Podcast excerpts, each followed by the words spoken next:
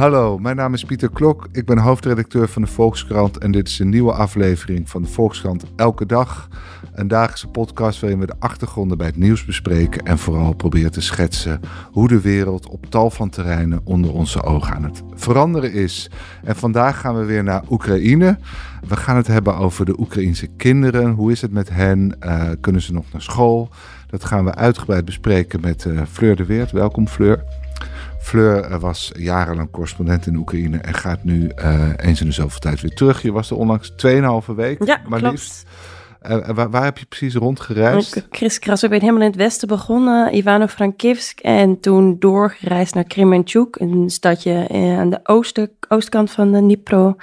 En toen nog naar Kharkiv geweest en naar Kiev op het ja. einde. Dus best wel uh, veel gezien. En heb je deze reis uh, naast andere onderwerpen specifiek op de kinderen gericht? Uh, wat was de reden daarvoor? Nou, eigenlijk wilde ik me vooral op de vrouwen richten. Oké. Okay. En dat is wel weer typisch dat je dan ook op kinderen uitkomt. En dat zegt al, is denk ik al vrij veelzeggend. Ik, ik heb... Um, er komt nog een verhaal aan over vrouwen in het leger. Mm. Maar ik was sowieso heel erg benieuwd vanaf het begin eigenlijk al wat de oorlog voor impact heeft op de positie van de vrouw. Mm -hmm. Waar ik achter kwam is bijvoorbeeld, we hebben natuurlijk gezien dat er heel veel miljoenen vrouwen met kinderen zijn gevlucht.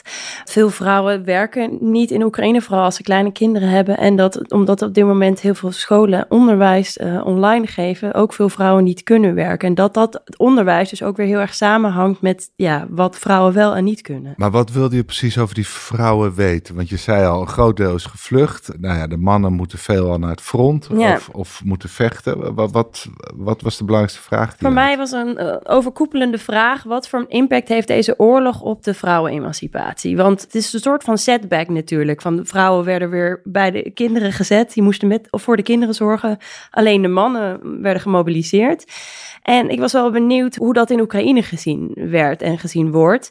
En wat ik dus meteen hoorde van nou, het valt allemaal wel mee, want we, hebben juist heel veel vrouwen in het leger. Mm -hmm. Maar toen ik door ging praten met verschillende vrouwen, moeders, maar ook militairen ging praten, merkte ik snel dat onderwijs een thema was. Mm -hmm. En toen ben ik me daar wat meer in gaan verdiepen, want ik wist wel dat er dus, ja, dat, dat uh, onderwijs vrij veel online gegeven wordt. Even wat cijfers. We hebben dus nu op dit moment zijn er uh, bijna um, ongeveer 2 miljoen kinderen naar schatting in het buitenland. Mm -hmm. En die krijgen daar onderwijs, maar dat hapert in, in sommige landen gaat dat heel goed. Andere landen is dat ook een beetje uh, online. En die krijgen dan vaak ook nog s'avonds les in, uh, in het Oekraïens via hun oude school bijvoorbeeld. Mm -hmm. Maar de kinderen in, die in, in Oekraïne zijn gebleven, heel veel scholen in, in gebieden waar, ze, waar de Russen zijn geweest of waar echt gevochten wordt, zijn scholen beschadigd. Dus die kinderen hebben sowieso alleen nog maar online onderwijs. Mm -hmm. Ongeveer een derde van de kinderen in Oekraïne heeft alleen maar online onderwijs. Maar ja, daar is natuurlijk een beperkende factor nog bij dat de elektriciteit heel veel uitvalt of zelfs echt eigenlijk doelwit is op dit moment. Mm -hmm. Waardoor je, toen ik er dus was, was er bijna een week lang, waren er verschillende mensen die een week lang geen stroom hadden. Nou, dan heb je dus ook geen online onderwijs. Ja. En als je vader dan uh, aan het front vecht en je moeder moet werken om anders, omdat er anders geen geld binnenkomt, dan zitten de kinderen dus alleen thuis. Want dat is het beeld. De, de, de mannen vechten, de vrouwen proberen zoveel mogelijk te werken. Of dat nou in Oekraïne is of, of elders. Ja. En de kinderen proberen naar school te gaan. Een groot deel online, een derde van het land. En, en voor kinderen die buiten Oekraïne zitten, die kunnen natuurlijk alleen nog maar online onderwijs volgen. En dat valt af en toe uit. Dus die kinderen zitten dan maar alleen thuis. Ja, die zitten maar alleen thuis. En je hebt dus ook nog een deel. Eigenlijk is de regel, als je buiten de. Je hebt gewoon een soort van ring rondom uh, alle gebieden in de buurt van de Russische grens. Die hebben sowieso online onderwijs, de kinderen. Maar voor de rest is er eigenlijk een regel dat de kinderen naar school alleen naar school mogen als er ook een plek voor hen is in een schuilkelder. Dus als jij 300 kinderen in je school hebt, basisschool, middelbare school, dan mogen er maar zoveel kinderen naar school, fysiek naar school komen als er ook in de schuilkelder passen. En er zijn heel wat burgemeesters en regiodirecteuren die zeggen, weet je, we doen het allemaal wel online. Ja. Nou, online is, maar dan moet maar je nog dus... even, dus een school moet een schuilkelder hebben? Ja. Als, als je in, in een bepaald gebied ligt en alle kinderen moeten erin passen, anders mag Precies. je daar geen onderwijs houden. Dus dan moet je dus bijvoorbeeld, als je 100 plekken in je school hebt, dan moet je de kinderen bijvoorbeeld om de beurt naar school komen. Mm -hmm. Maar je moet niet vergeten dat ook in Oekraïne corona is geweest. Ik sprak kinderen, ik sprak ouders van wie kinderen al eigenlijk, uh, wie kinderen al bijna twee jaar are niet naar school zijn geweest. En het, het uh, interessante is, in Nederland hadden we al vrij snel een discussie over uh, een verloren generatie. Mm nou, ik heb die term ook laten vallen in Oekraïne en ik werd ongeveer uitgelachen van wat, waar heb je het over? Er is bijna geen discussie hierover. Want wat je dus ziet is, we hebben wat kinderen gesproken, in verschillende plekken ben ik geweest, overal ook mhm. kinderen, verschillende leeftijden gesproken. En ja, je hebt dus kinderen met ouders die geld hebben en die gaan bijvoorbeeld naar privéonderwijs. Daar is een ontzettende, die, die zijn heel erg in trek, want je kunt wel, uh, als jij genoeg geld hebt, kun je kinderen privéonderwijs doen en dan heb je wel wel fysieke lessen, zodat je zelf kunt werken. En een, een ander deel heeft gelukkig wel af en toe online onderwijs, bijvoorbeeld in het westen van het land, waar veel minder dreiging is van mhm. raketten in ieder geval. En dan heb je dus ook een deel van de kinderen die best wel ontheemd thuis zitten. Ik sprak een, eh, paar kinderen die liepen de hele dag een beetje door de sneeuw. Die hadden vanochtend dan nog wel een uurtje Oekraïense les gehad. Mhm. Maar de jongen vertelde me ook van ja, nou ja, ik zit het ook maar een beetje uit. Die docent is ook niet echt geïnteresseerd. En daarna zijn we maar gewoon, ja, toen zat ik thuis en toen was er geen stroom. Zat ik alleen daar, want mijn ouders zijn allebei aan het werk. Dus een jongetje van 14. En ja, toen zijn we maar gewoon uh, met z'n tweeën door de sneeuw gaan wandelen. En doen we eigenlijk iedere dag. Ja. ja vrij deprimerend beeld vond ik ja. dat. Maar je hebt je het gevoel dat, dat, dat dit op heel grote schaal gebeurt nu? Dat, het toch kind, dat, dat ze de kinderen een beetje vergeten? Ja, dat denk ik wel. Want ik, ik, ik vond het zelf heel schrijnend. Want ik, als je het eenmaal ziet, als je het eenmaal weet, zag ik ze mhm. ook overal. Kinderen die een beetje lusteloos rondlopen. Kijk, er zijn natuurlijk altijd ouders die dat wel kunnen inrichten qua werk. Ook niet alle mannen zitten aan het front. En er zijn ook kinderen die opa's en oma's in de buurt hebben. Maar ik denk dat dat toch echt wel van voor een, een tiende van de kinderen of zo toch best wel alleen thuis is de hele dag. En ook enorme onderwijsachterstanden heeft. En ja, ik vond dat wel zorgwekkend om te zien. Maar is de Oekraïnse regering hiermee bezig ook? Nou, dat is dus het andere wat ik hier interessant aan vind, is dat het bijna geen thema is. Dus ook, het is, er is bijna geen discussie over. En dat, heeft ook, dat is ook logisch. Hè? Het is een land in oorlog. Alles gaat over het bestaansrecht van Oekraïne. We moeten de Russen verslaan. Dan is er niet eens een Oekraïne om voor te vechten. Dus waar hebben we het over als we het hebben over onderwijs, als er niet eens een land bestaat? Ja. Dit, maar je merkt ook gewoon dat er dus ouders die, die dit proberen aan te kaarten, weinig terugkrijgen. Online is het geregeld, zegt de overheid. En dat is ook zo. Er is een systeem. En dat, dat is al heel wat. Maar wat, wat ik ook hoorde, want ik sprak met twee directrices in, in het privéonderwijs, die hier dus mhm. zich dus juist heel erg zorgen over maken. En een daarvan, die, werd ook echt kwaad. En, en die zei, ja, dit heeft er ook gewoon mee te maken dat onderwijs in Oekraïne als een vrouwenzaak wordt gezien. Onderwijs is iets voor moeders. En op dit moment zijn de moeders, ja, die zijn niet aan zet. Het meeste geld en de meeste aandacht gaat gewoon naar de oorlog. En ook binnen, zeg maar, binnen de overheid is er gewoon weinig aandacht voor ja, impact op maar kinderen. Maar je bedoelt niet aan zet de, de mannen, al het geld gaat naar de mannen. Die moeten wapens hebben en die moeten vechten. En, ja. en, en, en die moeders, ja, daar hebben we, die moeten het maar even zelf rooien. Ja, ze moeten het, zolang iedereen in leven blijft en iets van onderwijs krijgt, is het goed. Het heeft gewoon geen prioriteit. Ja. ik denk dat dat ook wel te begrijpen is.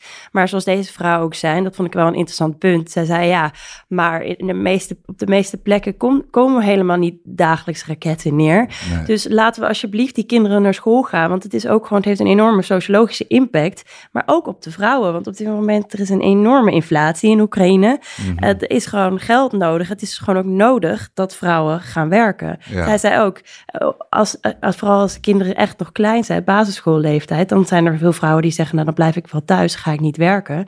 Maar ja, wat, wat dan? Er is gewoon behoefte aan arbeidskrachten. Ja, maar eigenlijk door die crisis in het onderwijs uh, worden vrouwen eerder gestimuleerd om thuis te blijven. Ja, dat is wat. Dus we hebben eerder al besproken, normaal, of althans vaak was oorlog een emancipatiemachine. Hè. Zeker de Eerste Wereldoorlog, mannen gingen aan het front, vrouwen moesten ineens uh, al, al het werk gaan doen. En, en uh, nou, dat droeg echt bij aan een versnelling van de emancipatie. Ja. En nu bij de oorlog in Oekraïne zie je eigenlijk het omgekeerde effect. Deels. Het is altijd een.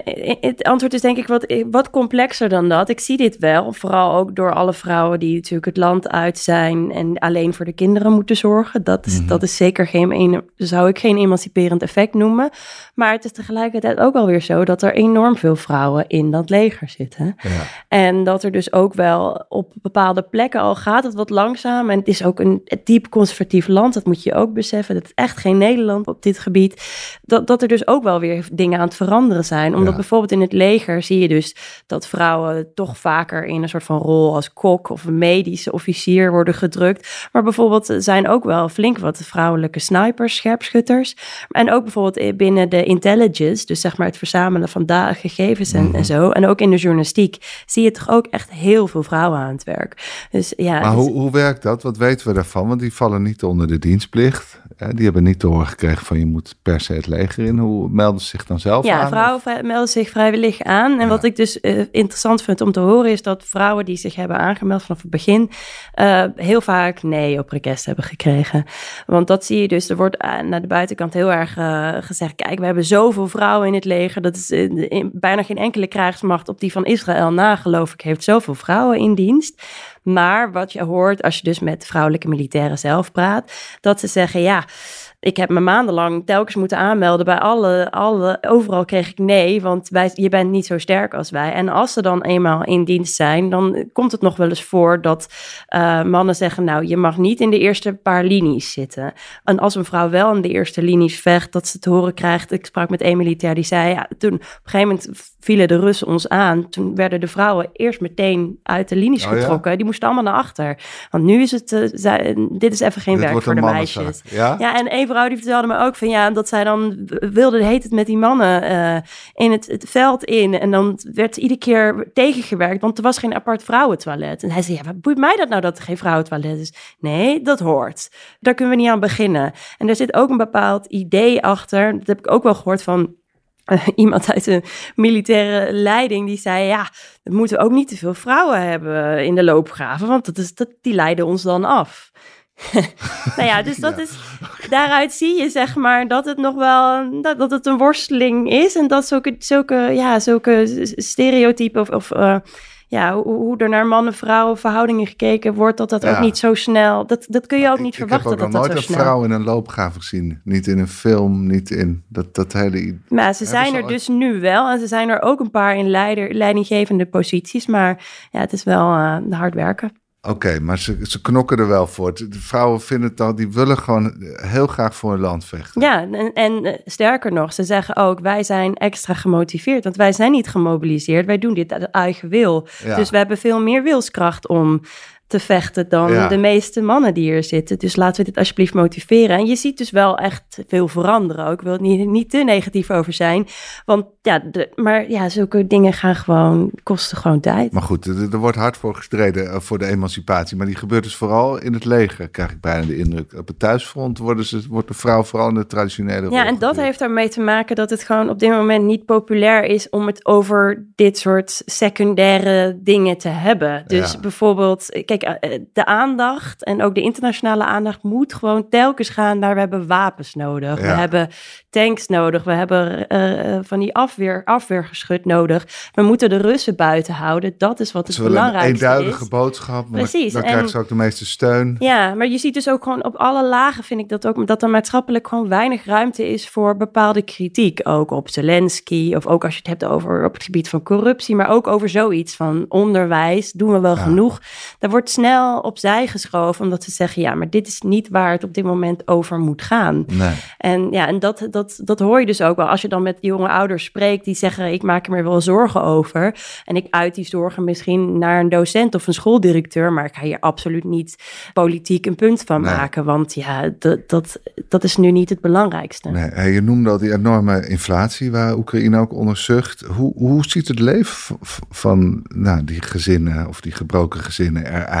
Is dat, hebben ze nog wel genoeg te eten? Of, of als alles zo duur wordt, hoe overleven ze? Dat vond ik ook opvallend, want ik, was ook, ik was aan het kijken natuurlijk naar bij in, in, die, in die schuilkelders, van eh, wat voor een hulp wordt er ook geboden. En je ziet daar dus allemaal mensen hun telefoon opladen. Ik dacht, nou, dus misschien zijn er ook al wel gaarkeukens en zo geopend. Mhm. En dat is eigenlijk bijna niet aan de hand. En ook niet, zeg maar niet, er zijn geen eh gaarkeukens vanuit de overheid, maar ook er zijn heel veel vrijwillige organisaties. Hè. Het is echt een land wat heel goed in, is in zichzelf organiseren. Dus als er ergens een nood is, springen er meteen allemaal vrijwilligers op. Eh, vooral sinds de oorlog is dat eh, is nog veel groter geworden dan het al was. En ik heb me daar ook naar gevraagd van, is dat nog niet nodig? Nee, het lijkt eigenlijk nog wel mee te vallen. Kijk, er zijn ook heel veel mensen hebben een, een familie op het platteland. Ik heb het al eens eerder verteld. Mhm. We hebben een oma heeft een huisje of er is een dacha en daar heeft, hebben ze allemaal een lapje grond. En heel veel mensen hebben daar toch ook hun een, groente en eten verbouwd. En dat blijkt toch nog steeds wel te betalen. Ja. En wat ik nu hoor en gezien heb, is dat vooral dat die zorg er is voor de nabije toekomst. Maar dat er op dit moment nog niet heel veel mensen zijn die echt aan de grond zitten. En die economie blijft ook nog wel een beetje overeind in gebieden waar niet enorm strijd wordt geleverd. Ja, want je ziet ook gewoon veel mensen ook wel, uh, dat is ook interessant, veel hoogopgeleiden zijn natuurlijk land uit en die werken en die pompen dat geld weer terug in Oekraïne. Dat gaat allemaal weer terug naar familieleden bijvoorbeeld. Want dat is werk wat je ook op afstand kunt doen. Ja, vaak wel. Of ze zijn, er zijn natuurlijk, wat is, ik geloof 80% van de Nederlandse vlu Oekraïnse vluchtelingen is ook aan het werk. Dus, ja. dus ook als je in een magazijn van de weekkamp werkt, werkt uh, probeer je wel dat geld weer terug te brengen naar je familie. Ja. En dat gebeurt zelfs fysiek. Want uh, ik bij in de trein ook een paar mensen gezien die gewoon op en neer gingen om meubels te halen en geld te brengen.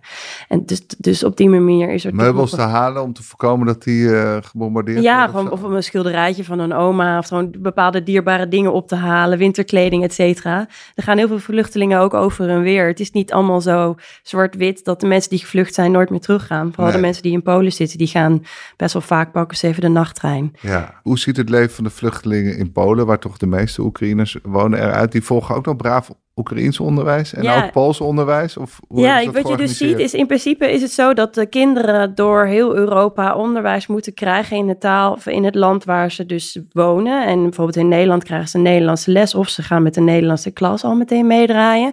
In andere landen is dat ook zo, maar het gaat niet overal zo vlekkeloos als in Nederland. Ik, ik heb Mhm. het idee dat het in Nederland wel veel beter voor elkaar is. Ik heb er ook wel een rapport over gelezen dat dat in, in Polen en in verschillende landen, ik geloof dat het ook in Portugal ook nog niet helemaal op de rails is, dat er toch wel wat zorgen zijn dat sommige kinderen ook alleen maar online onderwijs Maar dan is er geen plek voor de Oekraïense kinderen op school. Ja, dus ze moeten natuurlijk e- eigenlijk ook weer eerst taallessen krijgen. Het is wel in gang gezet, maar dat is nog niet overal helemaal. eh, Oké, maar dan hebben ze dus Nederlands onderwijs of Pools onderwijs of Portugees Ja. onderwijs. En dan hebben ze daarnaast nog Oekraïense les. Ja, in sommige opvangen is dat ook is Oekraïens onderwijs ook geregeld, want er zijn ook veel docenten gevlucht. Mhm. Dus die, die, die pakken dat dan zelf op. Maar ik heb ook wel vluchtelingen in Nederland gesproken die best wel ontevreden waren, omdat ze dan de hele kinderen moesten de hele dag Nederlands leren, Nederlandse woordjes stampen. Mhm. En s'avonds probeerden ze nog uh, Oekraïens les te nemen online. Ook daarbij worden weer ook vaak privé scholen ingezet. Ja, En dat is best wel zwaar voor die kinderen, dat Ja. ze de hele dag eh, Nederlands moeten leren. En daar zijn ook wel wat ouders ontevreden over. Van waarom moeten ze toch Nederlands dan Nederlands leren? Wij willen gewoon weer terug. Wat heb je hier aan?